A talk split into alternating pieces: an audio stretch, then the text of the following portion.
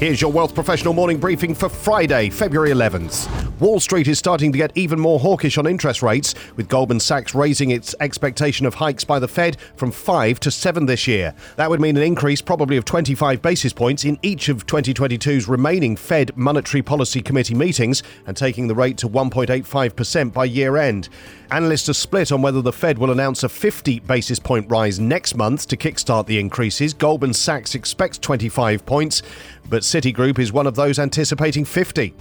Brookfield Asset Management is considering whether it should spin off its fee-earning operation into a separate company to its directly held assets. The Toronto-based firm currently operates its asset management business and other operations under one umbrella, but says that a simplified structure could deliver better value for shareholders.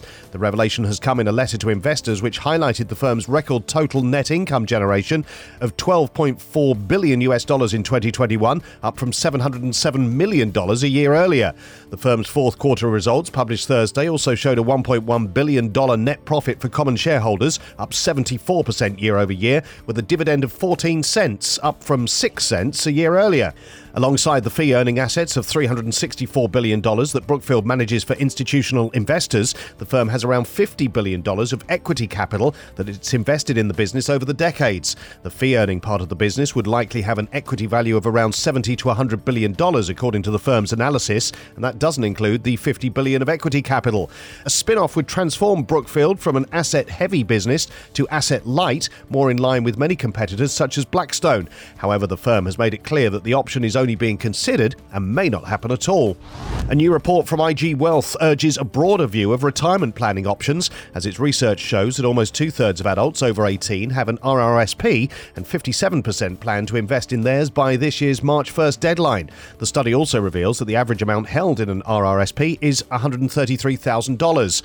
The survey found that just twenty-one percent understand taxation of retirement income, a similar share has confidence in knowing what their insurance needs will be, and only nineteen percent has estate planning in place. Perhaps most surprisingly, just eighteen percent of respondents have given any thought to their monthly retirement budget.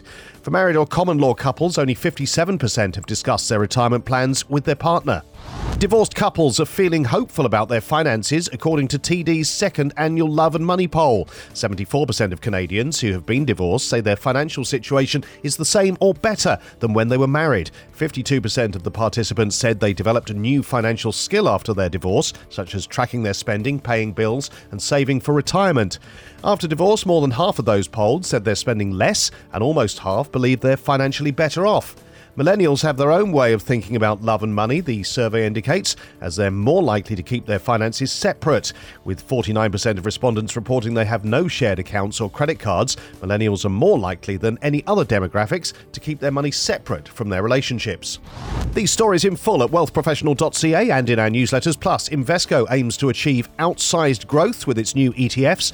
Two of Canada's big banks have launched E T Fs to address the current risks from rising rates due to inflation. And are your clients' estate documents in tune with new legal changes? For Wealth Professional Canada, I'm Steve Randall.